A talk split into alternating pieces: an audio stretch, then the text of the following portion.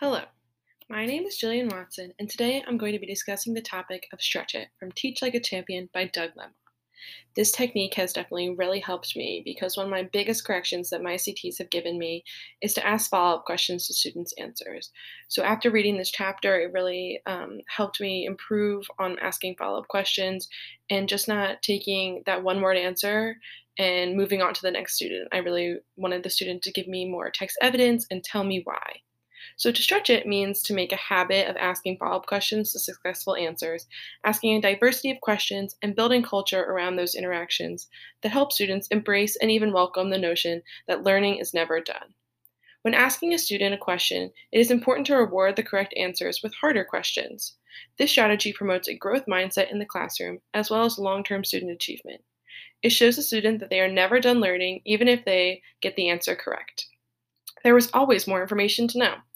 This strategy also allows students to apply their knowledge and think on their feet when tackling harder questions. So, definitely when I ask um, a discussion question in the classroom, I want them to know that like it's not done. Like we're not done just by saying uh, who's the main character of the text. Like I want them to know like oh, how how do you know that? Where did you find that? How do you know that they're important? And um, I want them to like be able to think on their feet. Like have to go look back in the text and see do they know do they really know why when you ask more to the answer, such as why is your answer correct and how do you know this, the students become more engaged in the topic and go back and pull out their prior knowledge that led them to answering the question the way that they did. Another way to showcase stretch it is prompting. Prompting is a non directive way to ask the student to give more information about their answers. Questions such as, Can you give me a better word? or Can you tell me why? are good places to start when you're prompting.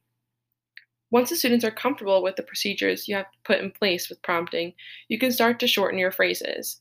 The students will start to know what you mean when you say, say more, or keep going, or develop. So, this is something that I definitely want to work on in the classroom instead of like giving them the whole phrase of, can you give me a better word, or can you tell me why? I just want to be able to say, why? Explain your answer, explain, tell me that way it, it just kind of clue them in that i just want to always want to know more and i always want them to build off of their answers and one word answers aren't, aren't always going to be just accepted. I want to know where they found it. And these phrases should be used when you've built the classroom culture where students know what to expect when a question is asked to them.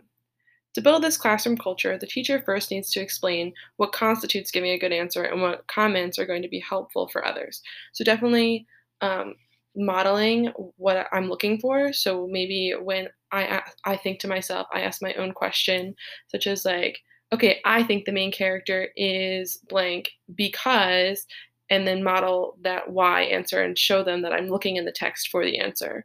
So definitely using this to um, build the classroom culture and model for them. That way they know what you're expecting of them. And then lastly, explain to the students that you are not asking them the why questions because you didn't like their answer, but actually you want to challenge them with a tougher follow up question and see how much more information they can give.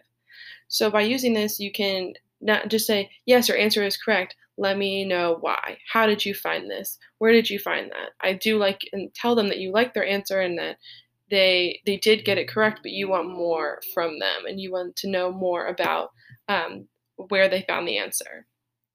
By using the strategy stretch it, it will definitely help advance the student's knowledge and you can test to see how engaged the students were in the lesson. So you can definitely test to see if the students were engaged because if they were getting the right answer and they were finding in the text and they were looking back in their text evidence and seeing um, that they did get the correct answer and why they got that answer. And I will definitely be using this strategy more in my classroom and more um, throughout my lessons because it's definitely super helpful to know that I taught the lesson correctly. And it, I think it's definitely helpful for, for everyone.